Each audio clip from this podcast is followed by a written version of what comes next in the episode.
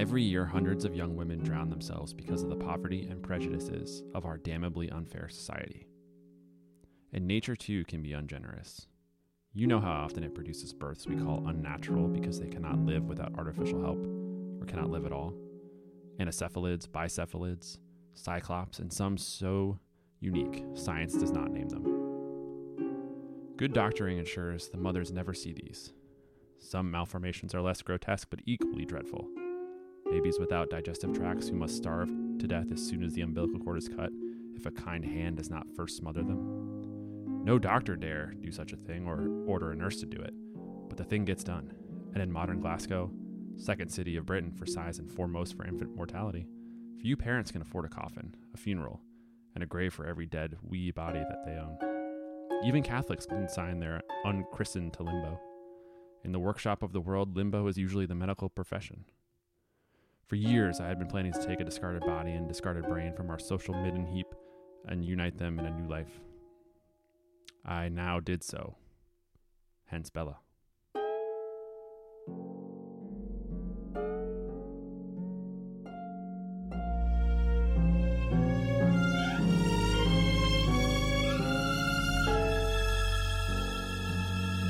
Well, hello, and welcome back to the Little Lens Podcast, a safe place for folks who like the movie more than the book. We are recording this episode on Sunday, December 17th. This is take number two.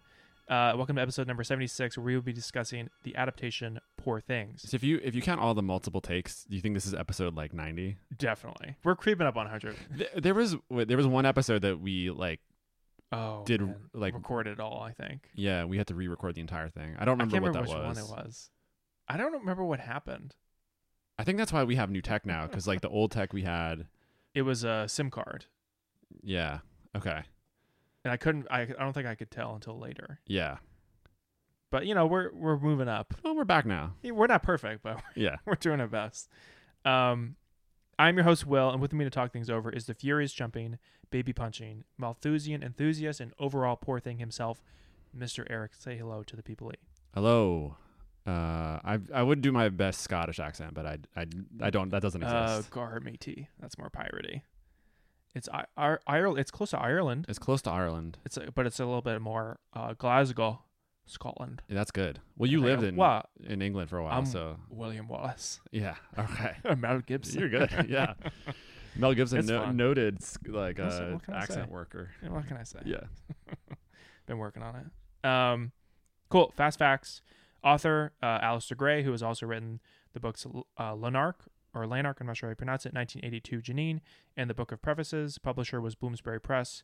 This book was published in 1992, 318 pages, paperback, and then a Goodreads rating of 4.08. Uh, the film Poor Things, released in Venice this year, were in, in September, uh, where it won uh, the Golden Lion Award, um, which I think is the second highest award at that film festival. Um, so like a platinum lion. yeah, basically, unfortunately. Yeah. um, and then the re- it was released in theaters uh, this past weekend, December 15th, uh, directed by Yorgos Lanthimos, who has also directed the films Dogtooth, The Lobster, The Killing of a Sacred Deer, The Favorite, and then an upcoming film, uh, Kind of Kindness, uh, which is, should be coming uh, th- 2024. Screenwriters is Tony McNamara, uh, who also wrote The Favorite and Cruella. The film stars Emma Stone, uh, Mark Ruffalo, Willem Dafoe, Rami Youssef, Christopher Abbott, Gerard Carmichael, and uh, our favorite here, um, Margaret Qualley. Margaret Qualley. I Yeah. forgot her name. Sorry. Talib Talib Qualley and Margaret Qualley. yeah. oh, Yeah. I like that. That's good. I don't know. Um, yeah. Sure. And then a runtime of 141 minutes, Rotten Tomato score 93%, and then Metacritic 87. So pretty, pretty good. The uh, best picture favorite, perhaps, or like a on the short list. Short list for some Oscars this year, Definitely on the short list. which for is why sure. this has made our Oscar season. Yes. And thankfully, we got it right this year. Thankfully, there's no Borats or. Um, Top, Top Gun Mavericks. Guns. Top Gun: Colin Maverick. thank God. We're back to being normal. Have you seen Top Gun Maverick yet? I have actually. I rated it four stars Okay, good. on Letterboxd. It's just a hot-blooded American movie, you know. I said my review was this is a big win for the boomers. It's a big win for everybody, I think. I, I would disagree. there are no villains. They're just called what MIGs, right? It's not Russia. It's not North Korea. yeah, they're just the enemy. It's like so unspecific t- as to be exciting. Yeah, but the the terrain was like probably like Afghanistan, pretty much. It was probably like the Nevada desert, really.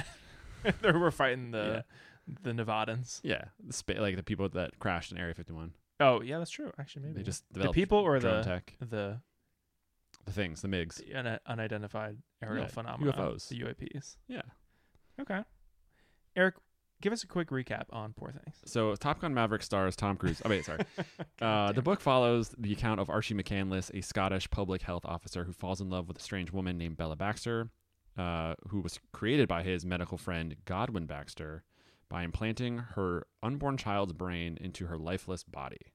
So stay with me here. Bella is animated by a desire to see and experience the world as she develops and grows, and all of the book is related secondhand, whether through letters um, to Archie, which are printed in his book length narrative, Bella's own postscript to whoever's reading this decades later, and the author's own notes on both narratives. So it is Yeah, a book within a book within uh, a historical account, historical account, sort of, but it's Sort of. Oh. fictional. but it's all fictional. Yeah, And it is a bit, I guess, meta because the author does provide notes on the fictional accounting that he's written. it's like historical fiction, es- essentially. Yeah, it, it, the, there's a comp to Frankenstein here because it's like Yeah. a sort of scientifical rendering for future generations. But then there's also the like breaking of the fourth wall. The author gives a Mhm. a, a preface and a, a postscript, Mm-hmm. I guess. Um, Post face. postface. Thank you. You're welcome. Uh, I don't think that's right, but that's okay.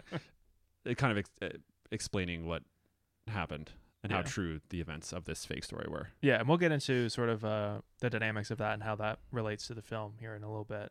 Um, but first, we're going to play a couple games, um, Plus a new game. a new game. yeah. Um, first, we're going to start with our favorite, Two Truths, One Lie, a fan favorite, really. Um, Eric lost last time, but I think he's going to get this one. I made it a little bit easy, so if you don't get it, then Thank you. might be hopeless. Thank you. Um, number one, Alistair Gray uh, gave Yorgos Lanthimos his blessing to adapt his novel after watching The Lobster. Uh, number two, Yorgos Lanthimos' father uh, played basketball for the Greek national basketball team. Uh, and number three, Emma Stone did not read the book prior to acting in the film. Eric, what do you think?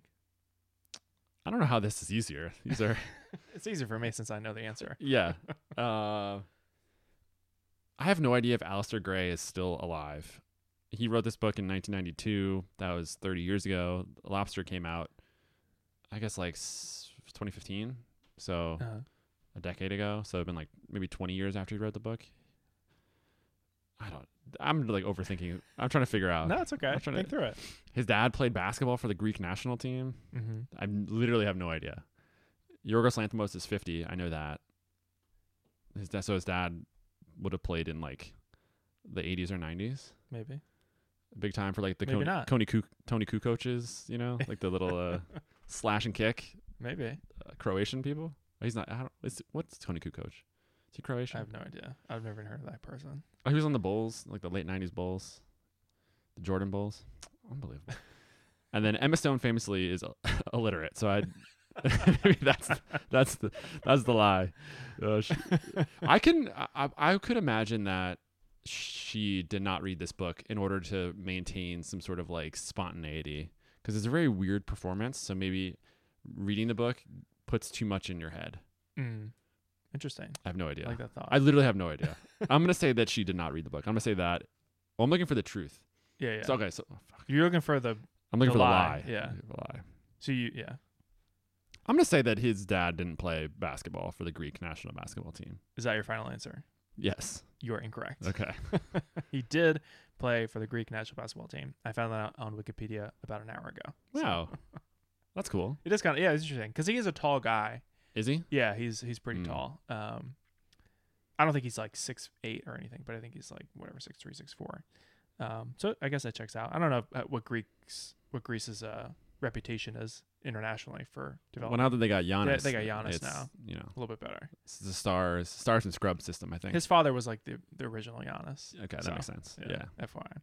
And then, um, so the lie is actually number one. Alistair Gray um, gave Yorgos Lanthimos his blessing to adapt his novel after watching Dogtooth instead of The Lobster. Oh. So um, it's a little bit is one of his ear- earlier films. Uh, it's actually a cool story we posted on social media. He like went out to Scotland to meet Alistair Gray before he died. I think in 2011, 2012, maybe. Oh wow. Yeah. Uh, so he had he is obviously not he did not see this film, but uh, he had seen Dogtooth, and that was weird enough for him to s- agree to make this film. Um, and Emma Stone did, uh, according to Yorgos Lanthimos, did not read the book prior to the film, uh, or acting in the film. Again, Um, illiterate. Confirmed here. Sorry.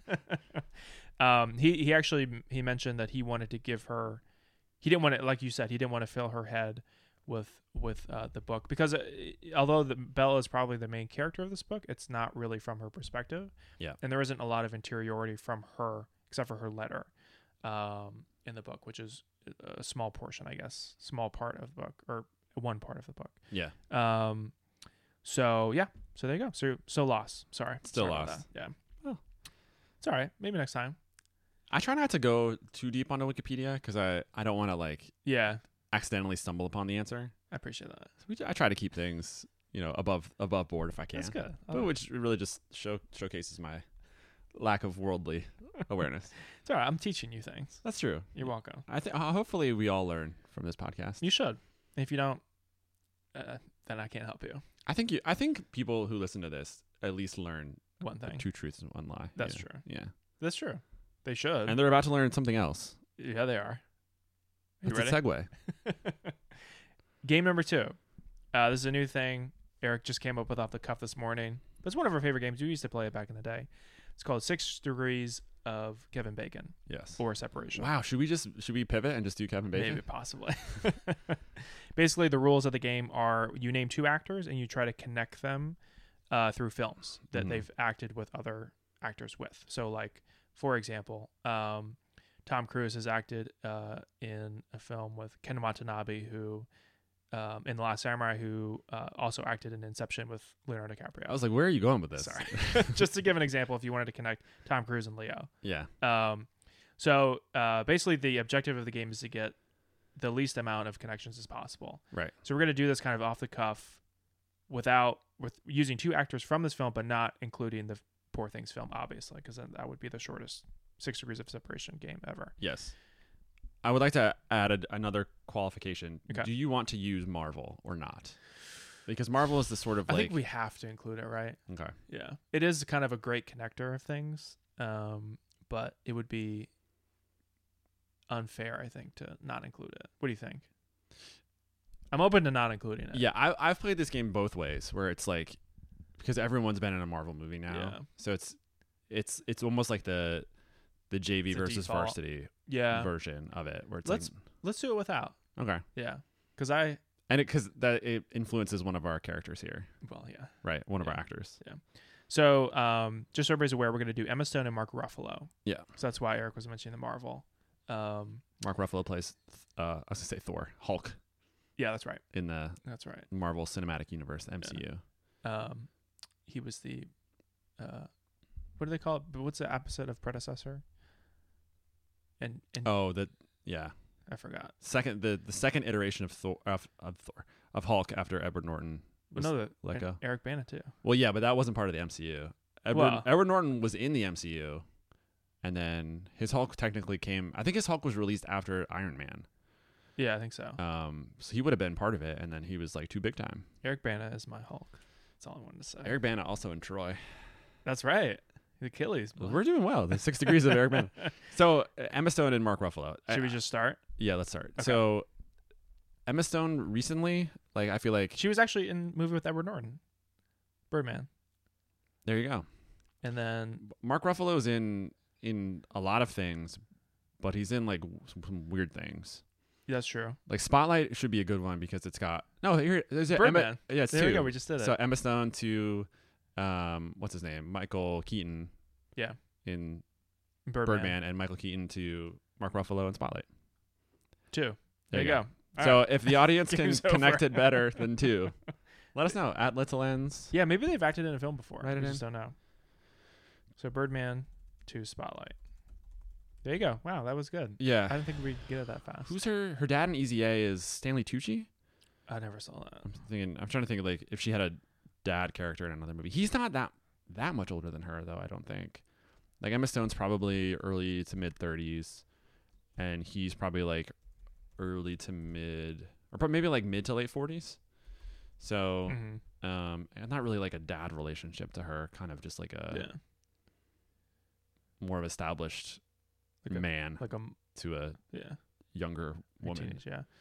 Um, okay, well, good. We got two. That's good. That's good. If you guys can beat that, or if you can equal it with two different films, you know, let us know. We appreciate it. Yeah. But good job. Well done. All right, I like that. We thought this was gonna go like for ten minutes. Yeah. And we thought, oh, we're gonna have to cut this. And Yeah. That was, but that was that was good. The Birdman poll was good. yeah. Well, it just came to me. Yeah, because when you think of Emma Stone, I just think of like La La Land, and it's just really stuck in my head. Yeah. And then I was thinking like Crazy Stupid Love, Oh yeah, that's another good one. uh, but then like the Steve Carell connection's not. Well, s- I guess Steve Carell actually is in um, uh, that wrestling movie with Channing Tatum Foxcatcher. and Oh, yeah. Mark Ruffalo. There's another one. There were another one. All right, we gotta Let's stop. go. Looks like gotta stop giving people connections. Um, come up with a connection. Let us know. Tweet at us, or X at us, whatever it's called. Yeah, we'll we'll we'll try to do this again, but Yeah. we'll need um like We can American maybe- movies because the, we're there are some upcoming. There's one upcoming adaptation we're doing that's uh German, and we don't know German actors as well. Well, but we'll try to Speak- do this when speak for it's yourself, uh, bud. like American actors that people recognize. yeah. So we'll we'll we'll keep this going. I think this is a fun game. Um, cool. We're gonna take a quick break. Um, hear a word from our sponsor, and then we'll be right back. This episode of the Litalens podcast is brought to you by the Hotel de Notre Dame in Paris. At the Hotel de Notre Dame, conveniently located in Paris's 11th arrondissement, you'll find creature comforts like queen size beds, delicious food and drink options, and a whole roster full of women of the night to choose from. It's where Bella Baxter, protagonist of the book and film Poor Things, decided to stay and work when she visited Paris. I myself have a Paris trip coming up, and with their bed bug issue, typically small room and bed sizes, Staying at the Hotel de Notre Dame just makes too much sense for me and my family. The Hotel de Notre Dame, Paris's finest boarding house and bordello. And we are back. Thank you for um, listening to that brief ad from the Hotel de Notre Dame in Paris. Paris. Need a place to stay, you know? Check it out. Uh, we've been there multiple times. They have compass rooms, um, vacation stays. So Yeah. we would highly recommend it. They got spas. Um, there's also adult entertainment. That's right. So that's a, probably the best reason to go. Yeah. and Yeah. the worst. Yeah. So check it out. Uh, cool. We're gonna do our literature section here. We're gonna talk about the book. Uh, first, we're gonna uh, do a quick segment called "Pitch Me, Daddy." Uh, we're gonna ask Eric why adapt something like this into a feature film. Uh, well, I think this one's actually pretty simple. You've got a rising director and probably the biggest female star in Hollywood, and they've partnered on a bunch of movies now. They're partnering on a future movie. They have a connection, and I'm I'm pre- I feel like pretty confident whatever the two of them want to do together, as long as it doesn't cost too much, Let him do it. someone's gonna say yes. Yeah. Uh, Emma Stone is a. She's not a typical movie star. Like she did the La La Land. She, she's done the sort of like squeaky clean versions of, of movies. I feel like increasingly she's getting weirder and weirder. Mm, Um, and Yorgos Lanthimos famously, weird. very yes. Um, so you can sort of see the the tonality in this book matching what the two of them are interested in. I think for the sake of the book, the thing that you really want out of it is the premise, which is like this woman uh, who's rescued from drowning, who's like nine, eight and a half months, nine months pregnant. This crazy Frankenstein esque scientist Mhm. takes the baby the baby's brain and puts it in the body of the mother and just like reanimates it and lets it live in the world Yeah. um, i think that's the premise that you want because it is frankenstein-y it is like a monster kind of horror kind of grotesque um, but it also has i think a lot of themes that are especially resonant today in 2023 it's like female empowerment um, Right, yep. female uh, agency right Mhm. um, there's a lot of political conversations about like socialism and how Scottish society in the book ha- has like failed and um, what Bella and I guess the author's perspective is on like bettering the world and society. So I think like for reasons of of weirdness and then also reasons of like modern politics, Mhm. this is sort of an attractive property. it's funny like um reading this book it, it's hard to imagine this being adapted. I think Yeah. like initially. Um, If you were to read this book in college without, if we, yeah, without the, this podcast, you'd be Yeah. like, like there's no way. they're doing that? yeah, that's weird. Yeah. Um, it's also um, it's a crazy story, and it's certainly not traditional by any stretch of the imagination. Um, but yeah, it's it's fun. It's certainly fun, and you, there are aspects of it to sort of play around with, uh, which I think they do in the movie. But um, certainly the the structure of it is different, and um, but yeah, if I mean if Emma Stone's attached to it, I mean she's probably like one B to Margot Robbie, right? M- Yeah. Maybe after Barbie. But again, Emma Stone's going to win or might win an Oscar this year Yeah, for this. but like sh Margot Robbie's a, like a movie star, more of a movie star, I think, than Emma Stone. I guess Barbie made a billion dollars and this movie's not going to make a billion dollars. Yeah, But it had a huge like per screen average, you know? well, that's true. Isn't that, that's good. That's true. Um, if it was in more than nine theaters last week, not to demean Mar- or Emma Stone to one B, but Eh, Yeah. we'll talk about it later. um, yeah, so I think I think that's Yeah. I, I, I feels like limiting to say it's like oh well Emma Stone wanted to do it, so this is why That's the true. movie got done. But I feel like that happens a lot. It's like probably. Yeah, I mean, she's, Adam Driver Yeah. wanted to make another movie eh, set in Italy to practice his Italian accent, so yeah. they made Ferrari. I, don't, I don't know what you want. Michael Mann's like, I'm available. Yeah. Fuck it. Um, have you seen that yet? No, Yeah. I do want to see it. Yeah, me too. Um, although I've heard mixed reviews, but um, I will say for this film, you can't just get any director. I feel like like you can get kind of a lot of different actors who who would maybe partake in this. Although I think the casting was like quite interesting, uh, which we can talk about. But I don't think you can just get any run of the mill director like. Not to demean a former Little Lens podcast, like Garth Davis or something like that Yeah, um like i think you have you can't even like even steven spielberg martin scorsese like i think you have to have somebody who uh like yorgos who has delved into some weird stuff yes, is willing to go like certain places I think the tone has to be right. yeah And Yorgos obviously weird guy, weird lenses, weird way of shooting. mm-hmm. uh, the look of the movie is very different. Mm-hmm. I, even like the production design. I, I guess we're in the literature section, but yeah it's sort of like Victorian by way of like surrealist. Yeah. Um. but the reason we mention it is because the book is weird Yes. the the, the story is weird the the guy is weird i don't know if you've seen any interviews with him he's quite interesting um he, he was also a painter and he did like Mm. almost all the illustrations i think in the book itself so the book is and there's also a section of her letter in the in the novel where it's just where they he Yeah. so godwin baxter translates bella baxter's letter because it's just incoherent Yeah. so that we can understand it as readers but they show there's like a few pages maybe five pages of her just scribbling S- yeah. nonsense um, Well, because she's a child. because she's a child. Um, but it's cool that I, I don't know. It's I haven't read a book like this. Um, like uh, before, I don't know. It's it uh, it just transcends like your normal, traditional novel. If Yeah. that makes sense. Like chapters, interiority. Right, like prose. Right, it's a little, it's different. It's letters, structure wise. So let's. Do you mind talking a little bit about that? Yeah. I- So I think we mentioned early on that it's it, the the book itself that we read is basically a found footage movie of a manuscript that this uh, Archie McCandless wrote, um, and he was friends of this, I guess Frankensteinish creator Godwin Baxter, who does this experiment, creates this like monster woman, whatever, um, and he is is also a man of science, and so is interested in basically catalogs her early life and her life with him because they eventually marry and they're romantically involved. Um, and so most of the book is this sort of empirical work Mm-hmm. um, to sort of for like posterity sake to understand and see what happened Mm-hmm. um, reanimating dead tissue uh, and all of the like weird things that she does once she's alive I should mention the the poor, the full title of the book is "Poor Things: Episodes from the Early Life of Archibald McCandless, M.D., Scottish Public Health Officer." So Yeah. just as a yeah context, which is all fictional, right? hmm Um, but but the novel very much like sticks to the idea that it's real.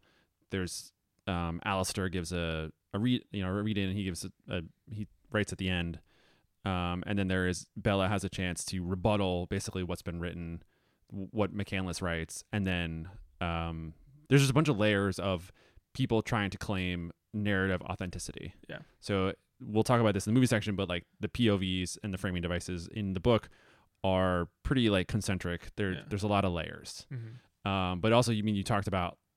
I think that there's like the going for itness of this book, which is she's a baby and they have her scribbles, they have her Right. like weird way of speaking, um, they have her like very elemental wants of like sexual pleasure Mhm. and desire, and that is a huge part of this book Yeah. um, and it can be very like graphic and kind of. I, I mean, there's definitely a certain set of people who would read this book and be like dis- Yeah. disgusted or feel like it's very distasteful. For sure. Um, and I think that's, I don't know that you could really bl- blame them for that because it kind of it, it really does go for it. Yeah. Um, in a very like in your face way. So I, I feel like the the whatever he's doing here, he like does it really well. It's just the fact that he's like going for a very specific thing Yeah. is uh it's like unlike anything I've read, Yeah. Same. right? Like even the the Frankenstein, right? It's it's That's- Frankenstein's yeah. monster doesn't go around trying to like have sex Right. Right. with townspeople. yeah. Yeah. he just kind of like is like, whoa, Yeah. Yeah. It's like a Um, zombie almost. yeah. So there's the intellectual aspect of a like fresh developmental like brain Yeah. is I think kind of at play here, and it instead of it being just like grab and tear and rip, it's like you know what's nice is food and drinking and like having sex, Mhm. and I want to do more of that, please, Right. Yeah. Yeah. This feels over and good. over again. Yeah. Yeah. Um, also want to mention like the th- the un- unreliable narrator is a big like theme in this in this book. Yeah. Like nobody is really reliable. I would I would argue. Yeah. Even the author himself, right? Because he's coming up with this historical fiction nonfiction. He's portraying it as a nonfiction, but really, it's it's fiction. I feel like we talked about this a couple episodes ago um, in the learn you something section, right? Where it's like Yeah. because it is not a third person perspective on the book because it's written text automatically there's like a one layer of removal from the action Right. like he's translating what happened for you Right. and so there are definitely readers who take that and be like okay well that's i'm not seeing it right i'm Right. i'm reading it um so there is a degree of interpretation that happens and when interpretation happens mistakes get made Yeah. or truth gets obscured Muddled, or yeah. whatever Yeah. um, but yeah, you're definitely right because there's a very s- in Bella slash Victoria's rebuttal section. It is she basically says like, "I know you read all this. It's not true. Here's what actually happened." Yeah. And as a reader, you're reading that and you're like, "Oh my god!" Like what the fuck? Like I spent all this time with this narrative, and you sort of expect it to just be like what it is, yeah. and then for her to run it back, now you're thinking like, "Okay, what was he trying to gain? What was she trying to gain?" Yeah. there are other like elements at play that make you question things like what's true, what's not Yeah. true Yeah. who are you supposed to believe? it's an interesting like read because it is frustrating like to have an unreliable narrator as you're as you're going on your reading experience but i guess s- sort of towards the end of it or even after it you sort of piece more things together you think about oh why did they say this why did they say that maybe they're motivated by x or y um i don't know it's it's a conflicting way to read a book i guess Yeah. from my experience or perspective but Did it lower your experience, le- lessen it? Um, I think it was well done for me, Mhm. and you, I'll let you think about it. But I- Yeah. I feel like it was well done for me. It's just like, it's not how I like taking my tea. You know what I mean? mm, interesting. Yeah, Like I was like, okay, this is this is. I, I recognize that this is well done, yeah, but I don't know. I- Maybe I'm just more literal. I just like want to know the facts. yeah, Or maybe it's maybe it's the reading for the podcast, which is like I just want to know the plot. yeah. But yeah, probably. unfortunately, and Yeah. like how they changed the plot. yeah, And this book asks you to think a little bit harder. yeah. That's true. That's true. I don't know. There were parts that I enjoyed. There were parts that I didn't really enjoy. Um, A lot of the politics stuff was kind of lost on me. 'cause Yeah. It's like old Scottish. it, yeah. Although it, you know, there was connections to the modern. American part made me laugh, um, where she, uh, I forget her name, doctor or something, or the woman, she was like explaining the American political perspective. oh, I thought it was just kind of funny yeah, because it was, it was basically like, the Anglo-Saxon brain is bigger than everyone else, and we need to teach everyone else to be smarter by, like, killing everyone. yeah. it's just like, oh wow, this is interesting and funny. I like it. That feels right. Yeah, it was good. Yeah. um, yeah. So like parts of it, like I actually enjoyed that the that part, like the what's his name, uh, Gerard Carmichael's character, yeah. Astley, Harry Astley. Harry Astley. His his part I, I enjoyed a bit, but yeah, I don't know. Other parts I was just like, like the McCann or uh, her lover Wedderburn versus her yeah. di- uh, despic- depiction of events. I don't know. Just kind of went back and forth. I didn't care too much for whatever, and so like that portion I didn't love. Um, but in the movie, like totally different, um, which I did love. But I don't know. So I was kind of conflicted with it. Yeah. But I feel like I mean it, it is horror. It is fantasy, I guess. It's like a bit of a, a gothic tale. yeah, Um. Yeah. would you say it's a lighter take on the Frankenstein story, or just like a, maybe a I just different? think it's it's different. Yeah. Yeah. Because Frankenstein is more of a horror, right? Yeah, because he's he's more of a terror. Yeah. People consider him to be more horrific Yeah. when they see him. But a lot of a lot of Frankenstein actually, he's like off in the Arctic. Like it's not as it's Mm. not as like raiders. Not he's not like raiding villages as much Yeah. as you think in your head. Right. As he is just kind of like shunned by society Yeah. and like s- sad boy Yeah. and like going around the Arctic Circle being like, what is what is life? You know. in comparison to that story, where do you think this like relates to it? I think she's just smarter. Yeah. and she's able to she she passes right she Yeah. can go into society and people are i think initially weirded out by her because she's so simple because she's a child but Mhm. she's presents as like this is this is kind of like 13 going on 30 Yeah, yeah. in a way oh, interesting. right yeah. or like big yeah, but uh like a child's point of view in an adult world. yeah Yeah, yeah but like she can walk around society because she looks like a An they, adult, she's yeah. described as like beautiful and Yeah. all that stuff yeah. And it, I guess it probably is a commentary on like men just being like, oh, hey, True. That's true. I would love to just take you to, uh, Portugal. and- yeah, just because you're so beautiful. Yeah, and she's yeah. like, bah. you should marry me because Yeah, you're so beautiful. yeah. Different time to be alive. You know, That's like, true. I've met you four times, and I would like you to be my wife. Yes. Yeah. Please say yes.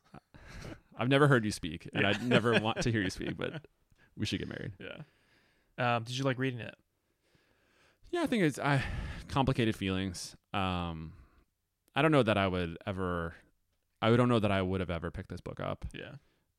I I I'm glad I read it. I I feel like I wandered in the wilderness at times while reading it, Yeah. where I was like, "What is happening?" right. uh, I totally like forget where I am and all that because you mentioned the the her letter, Bella's letter that gets printed in the McCandless narrative. It's like very meandering. It's very long because she has trouble communicating. It can be like difficult to understand at times. Mhm. Yada yada. Um, but I think the book was really well done. Yeah. Right. I, I don't know. Like, talk to me about that. Like, what makes you think it was was well done about it? I just think he does a good job of of writing like a baby. Oh yeah. um because I, I feel like in my own writing i've struggled with this where you want to set a story you want to write it for a child Mm. but it's hard to get in the head of like a six year old because they don't think the way a 30 year old man thinks so like you have your own wants for the story like i'm a 30 year old man i have something to say Mm-hmm. but you're reflecting it through a like a different body and if you're reading it you're like these thoughts don't coalesce with like the vessel Yeah, I see what you're saying. so finding a way to like get in the head of a child and like do the developmental version of this, I think he did it well. Interesting. Okay. Um, but you know, I mean, it, it is of- ultimately is kind of like a, it's very hedonistic. It's like all I want to do is like have sex with Yeah. men, eat good food, and you can. I just want to have a good time, right? I don't want Yeah. to have any responsibilities. I just want to like experience. yeah. And then there is the whole like political element, which is like Yeah. when I'm Like her in her college years, yeah kind of thing. yeah She's Like, oh, uh, what's socialist? she's like high school, and then she goes to college, and it's like, you know what's also good? It's like having thoughts. Yeah, you're right. It's like, whoa. yeah, yeah. It's like Um, she's like smoked weed for the first time. And it's yeah. like, w- yo, do you know what's going on out here?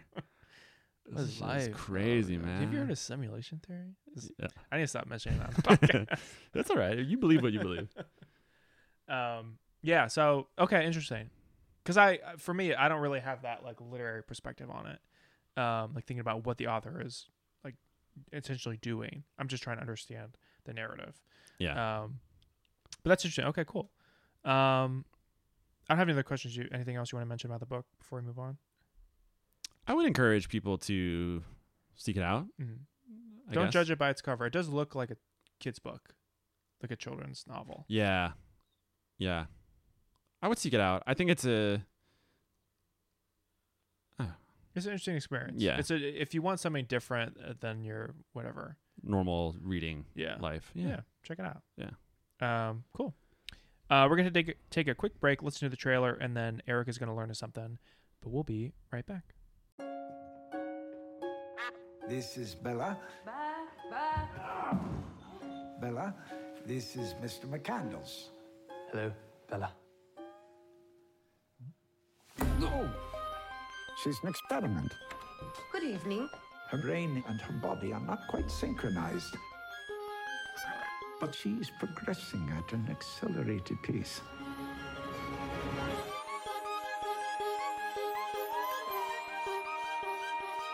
Tell me, where did she come from? I shall. For it is a happy tale.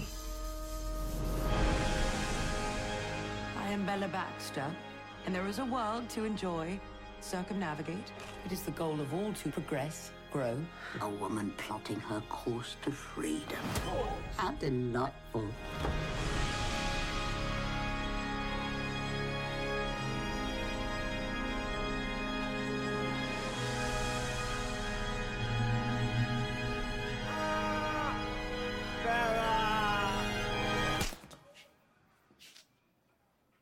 Oh.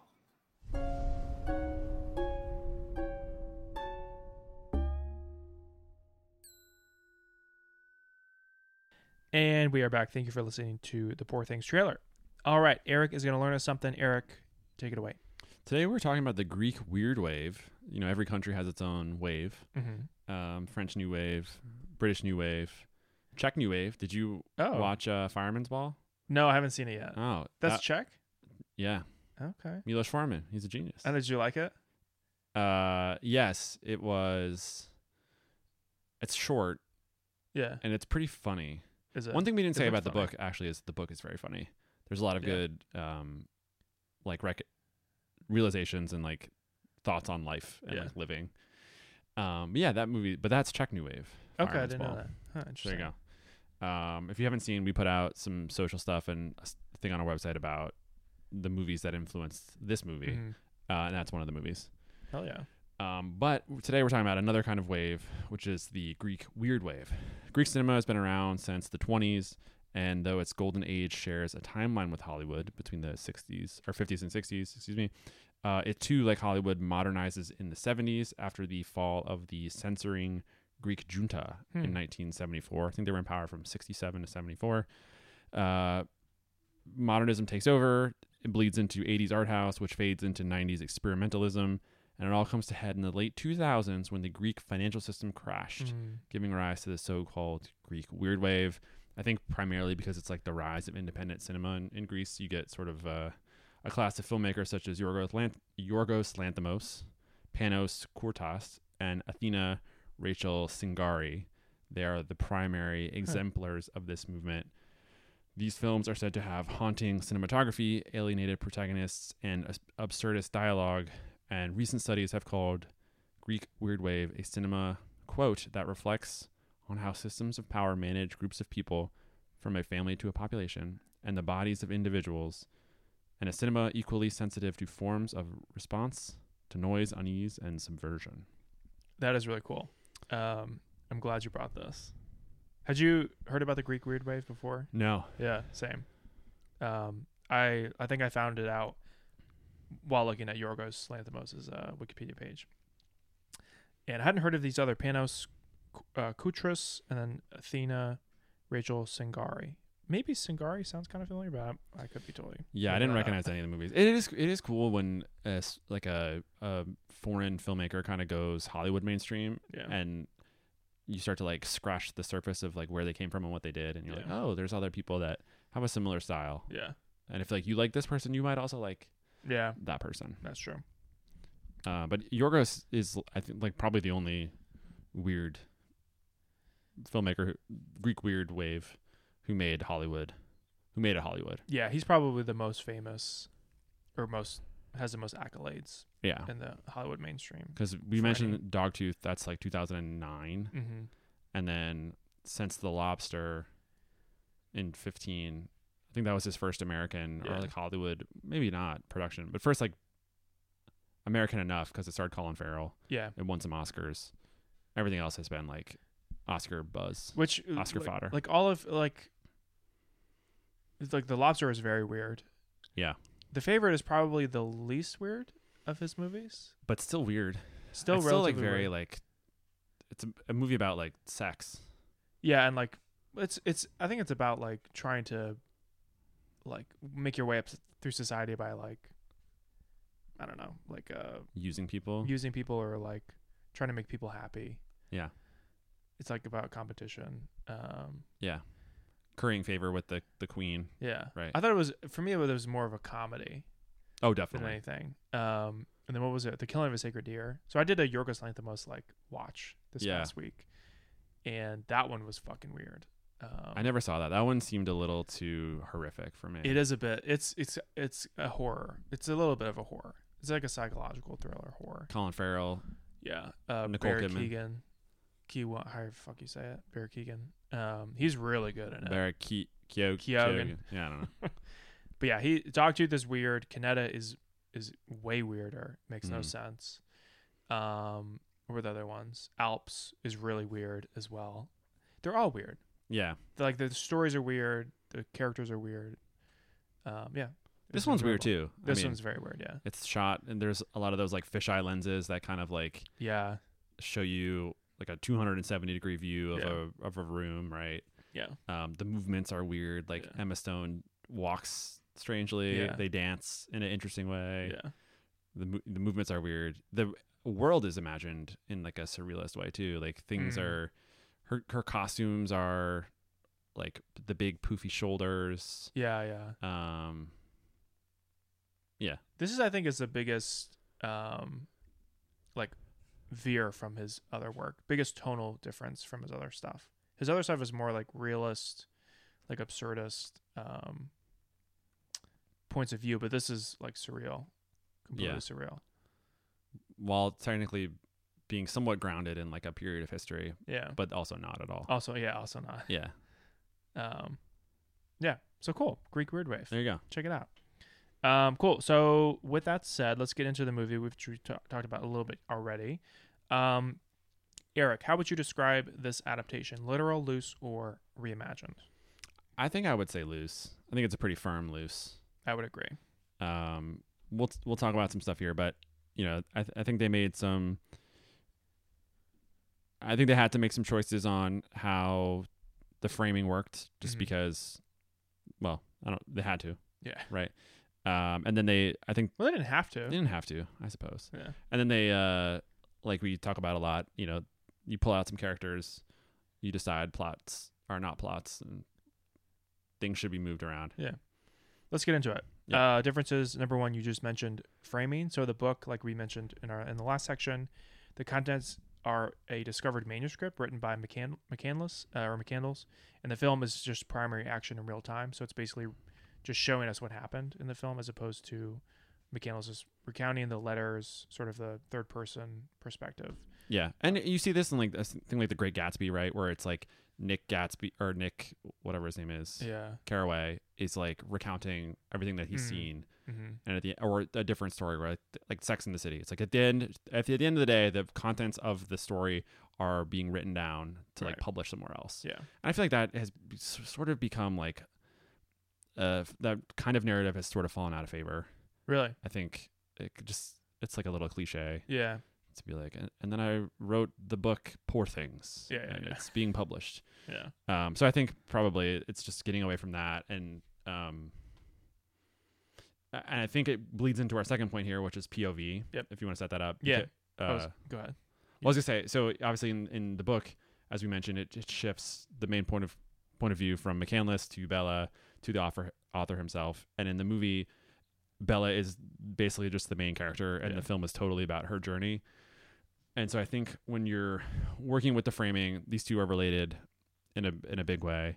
Um, they just decided whose story it was, Yeah. and in doing that, everything else had to fall away. Yeah. it was Bella's story.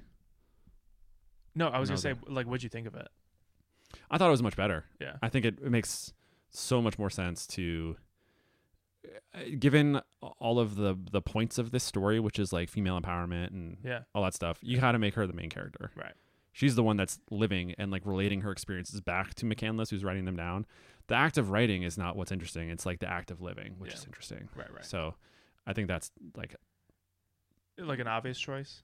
yeah, Yeah. and the, uh, also the right choice Yeah. I, yeah. sometimes the obvious choice is like the obvious choice for a reason That's yeah. That's fair. Um, In so I don't that want to sense. like drag it down Yeah, for well, being yeah. obvious, but yeah. yeah, I know um, there was an interview that- with Tony McNamara and the rest of the crew where he actually said he struggled uh, mightily with this story because it's such a crazy story and he just had no idea how to like um, tell it basically. And essentially, I think the agreement that they came upon was we just have to tell it from Bella's perspective. And once we once that was sort of solidified, I think the rest kind of wrote itself.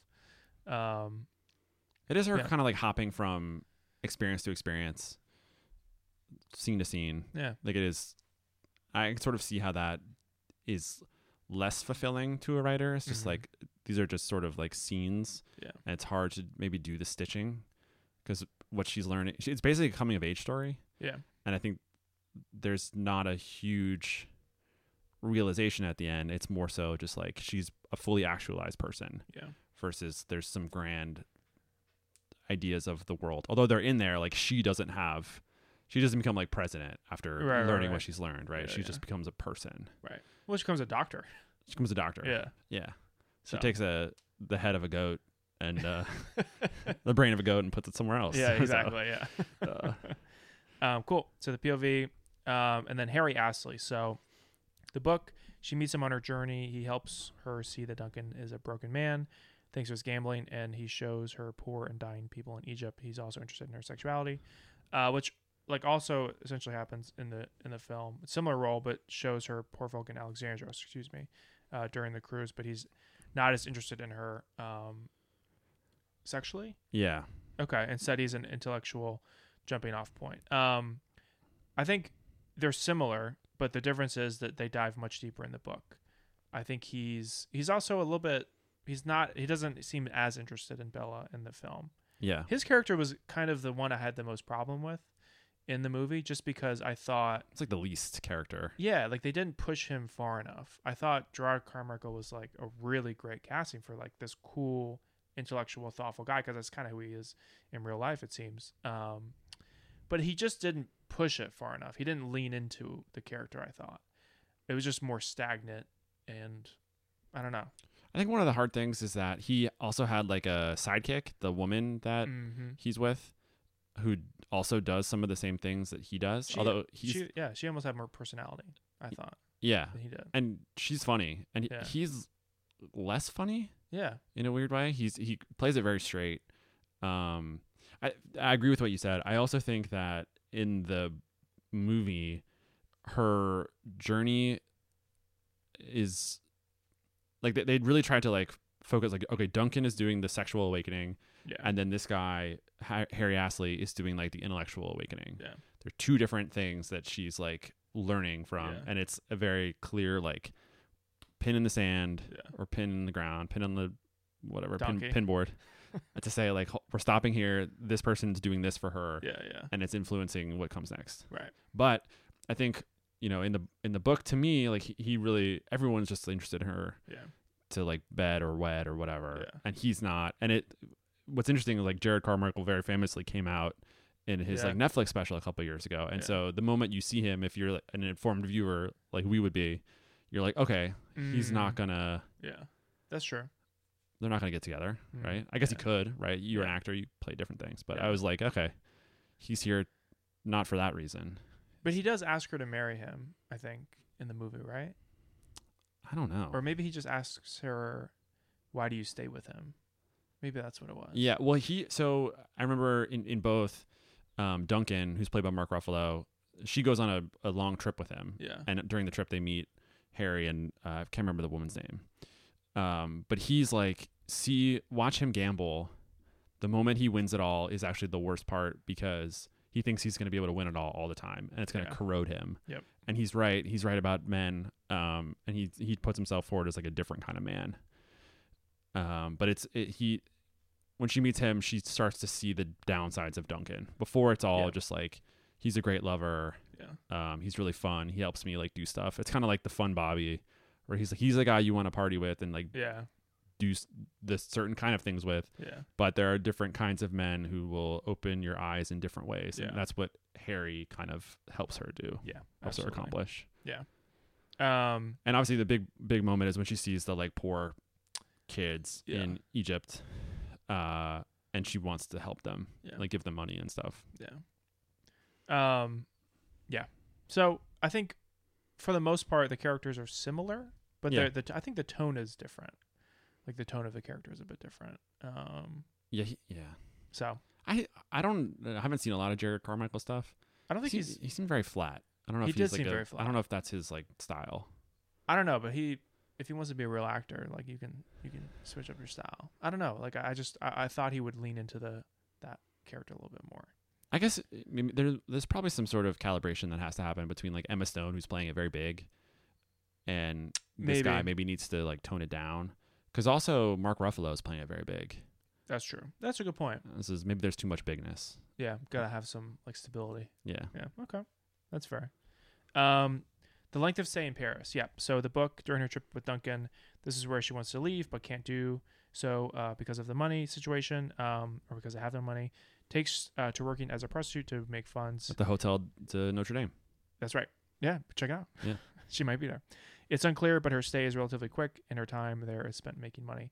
The movie uh, spends a big chunk there Mm-hmm. big chunk of time. So Paris becomes an extended sequence where she takes a lover, begins to learn and sympathize with socialist and women-led causes. So talk to me a little bit about this difference. Yeah, I feel like they just wanted to slow down with the intellectual stuff. Um, Mm, and they mhm. just needed a place for her to be when that happened.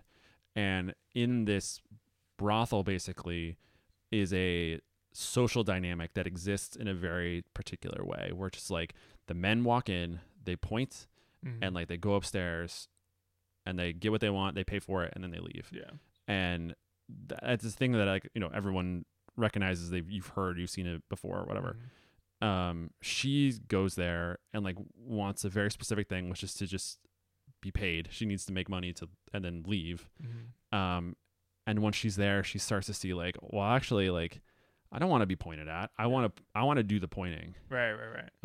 um and so her and she meets another prostitute in the in the the brothel and they learn from each other different experiences whatever share but they share like a political leaning Yeah, um and so it's it's one of those things where it's like this is her development as a intellectual person Right. um, because it's her first real i mean uh, kind of her first real like outside the, her bubble independent experience, kind of. yeah so what shocks her um, a lot about Egypt is like she lives with this guy in this really nice Victorian mansion in England. She goes on this really nice trip with this really wealthy guy, only talks to wealthy people, and then sees like, oh, there's actually like other things happening in the world. yeah, And this brothel is another example of like the poor parts of the world and how they operate. And it's just another way for her to see like, oh, I could change things hmm or I, I see how things should be different yeah, or could be different and I, i'm s- educating myself this is my education Right. um, it's outside of my bubble so i'm seeing everything for the first time with clear eyes fresh eyes yeah, and i think ultimately like she can't really do anything from her current station Right. so it motivates her to s- continue to learn and like become a doctor Yeah. ultimately. Yeah. Like it sets her on a path to like have some more agency in her life instead of just being like property of a wealthy man Right. or you know, like a pretty thing. Right. Right. Did you like this sequence in the movie? Um as someone going to Paris, I could have used more like real Paris to sort of Yeah, that's fair. it wasn't really Parisy to me. It was there's sort of just It's like, like, a more set. it was more set. Yeah. Yeah. Um it was fine. Okay. I did uh the what's her name? From Macbeth. Susie. Oh yeah, yeah, yeah. Oh, I forgot her uh, name. Catherine Hunter. Yeah, she was great. Is All like the- Oh, tattooed it up. Yeah, Hope that's she's real. like the mom of uh Probably not. the whatever like She didn't. She brothel did the mom, madam. the madam. Yeah. Yeah, The cr- such a good voice. Yeah, she's great, man. Yeah. I- 'cause when I saw her, I was like, oh, is that the same woman? Because she's got kind of that look. Yeah. And the voice as well, uh, kind of stood out. But Yeah. She's great. The witches in Macbeth to the yeah. the brothel mom. And, Wasn't the? It was great though. Seeing like all the quirky guys that were coming in. Like The Yeah. guy like. The guy I can't get out of my head is a guy who was like crawling, like yeah, Gollum, yeah, that was weird. and then the guy who brought his two sons. yeah, oh like, my god, they're getting of age. They need to learn some things. and he's just like, but then she was giving him tips. yeah, yeah, yeah. so good. Um, It was a funny sequence. Also, like very graphic, but you yeah, know, yeah, yeah. Um, yeah. So yeah, and one of the films, uh, which I'm sure this sequence was inspired by, uh, was which we've both seen now is Belle de Mhm. Jour, which is very good. It's a Luis Buñuel, I Uh-huh. think is how you say it. Um, that was a great movie. Not to, not to like detract here, but um, that was really good. Streaming on the Who knew Criterion channel. old films would be good? See, I almost don't believe it. Like I think it was made in the 2000s. Yeah. 1967. Yeah, it, that that movie when you watched it I, I like try to remind myself the ending cuz I remember it was like crazy and it was like dealing with criminals and stuff and I was like, "Oh yeah." Yeah, the guy. But then like part of it was a fantasy or maybe a fantasy at the end. yeah, the last. So the first scene of that film is her on a carriage with her husband. Yeah. and they're going to this uh, it's like a dream sequence they're going to this i don't know vacation or something and then like sh he- uh, i can't remember what ha- they have an argument about something or um And she gets like propositioned, right?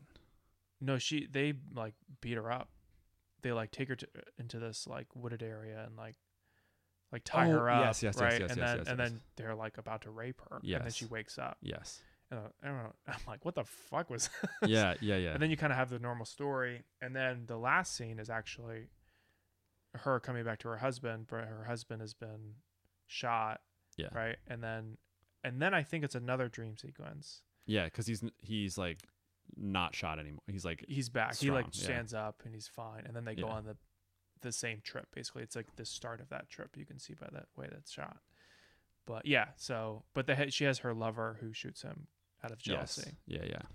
uh, yeah it was good it Yeah. was modern The too. French, baby. yeah was that part of the french new wave I would assume so. 1967. I don't know. When that, yeah, I don't know Yeah. when that was. Okay, Yeah. Cool. Probably tail end. Yeah. good for the French. Good for them. Ha ha.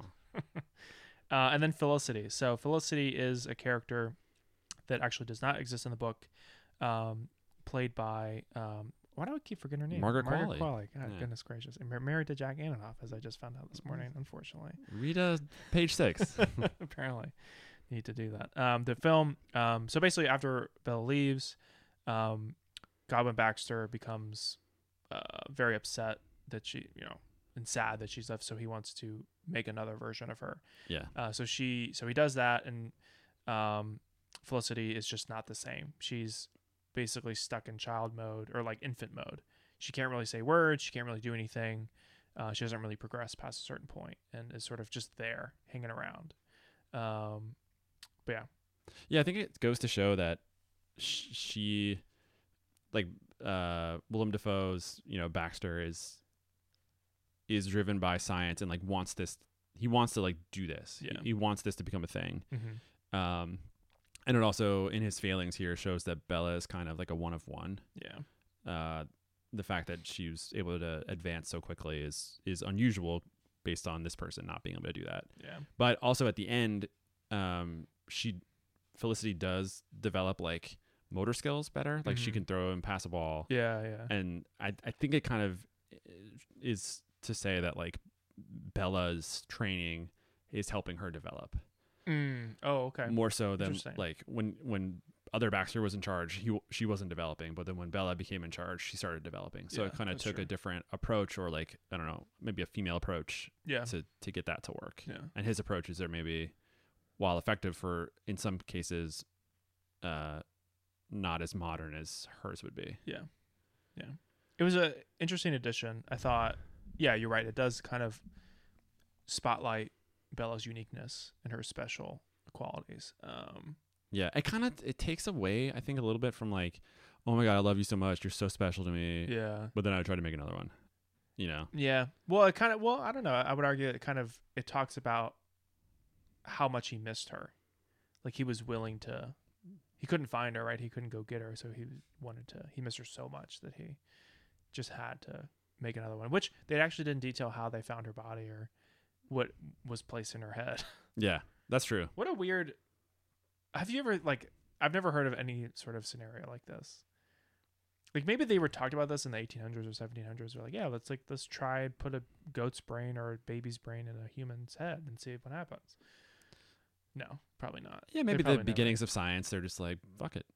never- we got it, so we might as well put it. What if we together. had like a black rabbit and a white rabbit and we just cut them in half and switch the halves? Yeah, right. Mopsy and Yeah, Flopsy. or the what were the animals? It had a duck on a Yeah, like a pit bull or like a bulldog.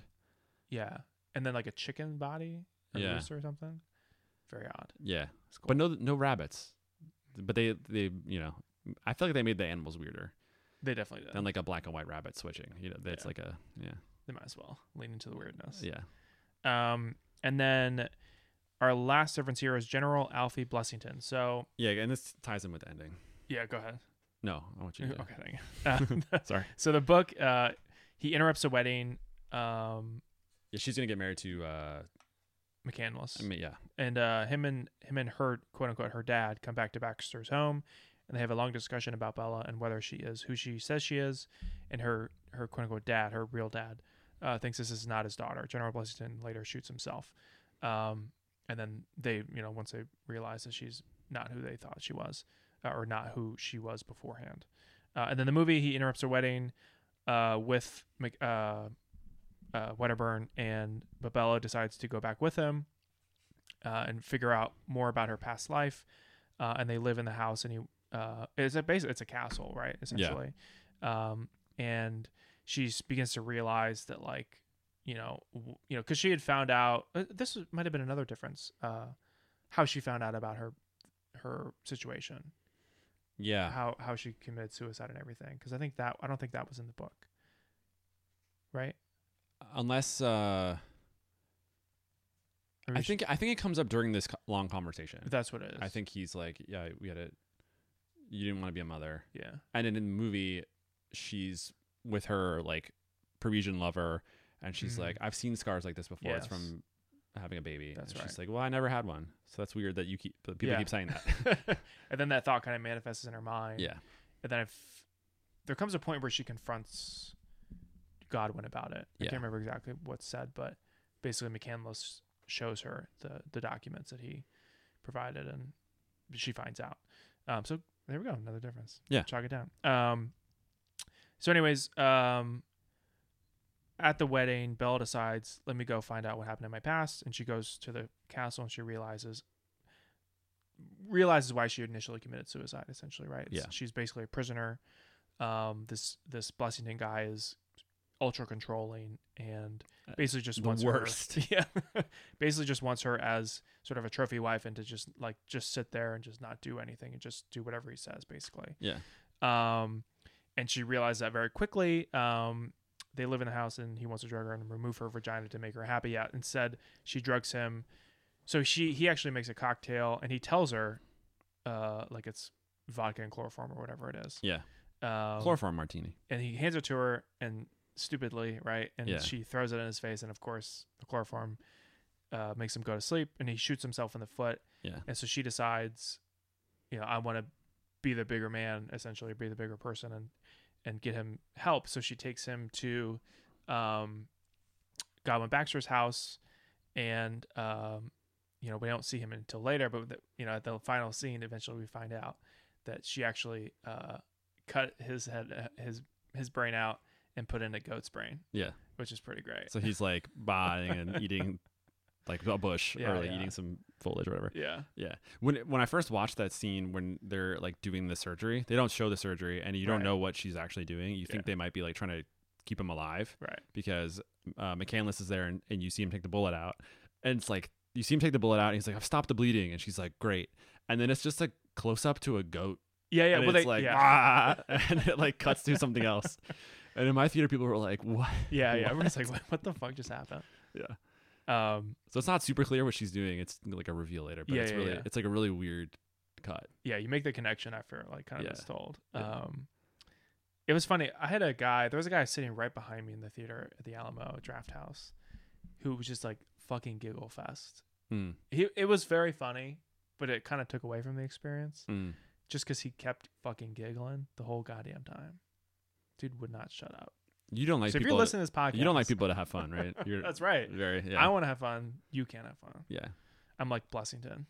That's right. So Yeah, I uh I think the the big thing here is like at s- a certain point she needs to reckon with her past yeah, because she's becoming alive and aware and at some point she's going to have to she's she'll realize that Yeah. she existed before or whatever. Yeah. Um but I, I think I heard from Tony McNamara who said that um in one of the clips I think it was very important for him to give her the choice to go with him. hmm because like we said in the book they sort of just stay at goblin's house they have a long conversation this is very much like she's alone with him yeah, she chooses to be with him to just like see she's very impulsive so it sort of follows that she Yeah. would do this um and then when she gets in there it is kind of like uh she's trapped Yeah.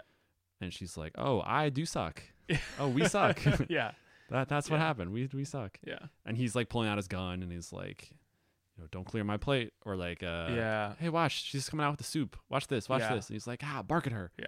She and the dog spills barks soup and all she's over. yeah He's like a sadistic individual. yeah Um, and I'm sure she probably was too, because I don't think that the staff were kind to her on her return. but she tried to get out i suppose which is like a you know a, a Yeah. thumbs up to her Yeah, she for sure. must have recognized that she was trapped Yeah. and I, and again she was trapped but instead of uh fleeing she fights which I guess Sure. is a, a character difference, right? Yeah. Mm-hmm. Like she was in this situation once before, although we didn't see it, but now she's different. Yeah. She's not going to jump off a bridge. She's going to chloroform him and cut his brain out. Yeah.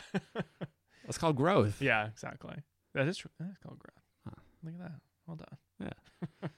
Yeah. um, But it's so- really it's really funny. I, I'd say this movie is really funny. It's also like Yeah. a bit it's a bit weird and it's very graphic. yeah.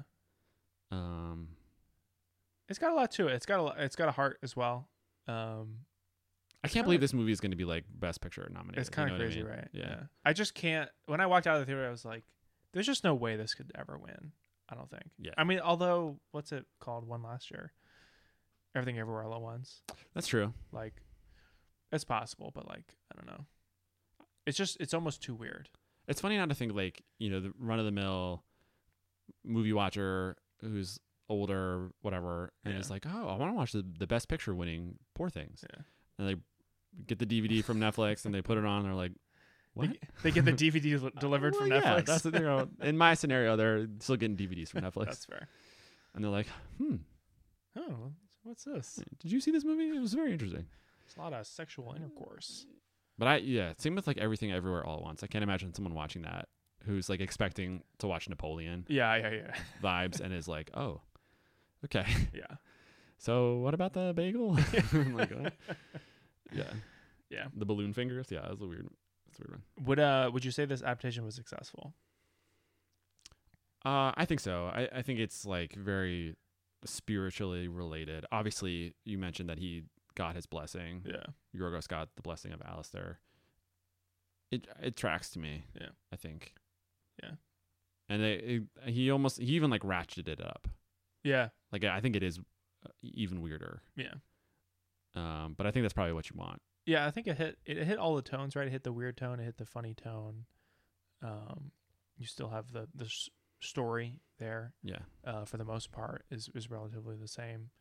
But yeah, I think he kind of takes it to another level, and then obviously shifts the POV, kind of enhances the visual experience by like following Bella and like following her on her like trajectory to become like a person, basically a real person uh, or an adult. But Um, yeah, I wanted to mention actually. You mentioned like the fisheye. Mm-hmm. Um, I wonder what I was trying to figure out what the like importance of that those shots were. If it wasn't just for style, if it was like more substance based, like I, because she was maybe a child, but there Mm. were scenes where she wasn't in them that they did that. So Yeah. I was trying to figure that. And I don't think you really did that towards the end. It was more towards the beginning of the film. Yeah, right? and also in the beginning, it's uh, black and white. We should That's say, true. and then it becomes colorized. That's true. so maybe th- it's probably something to like, as she learns the world, like Yeah. brightens and widens. Yeah. Wow. Look at that. There you go.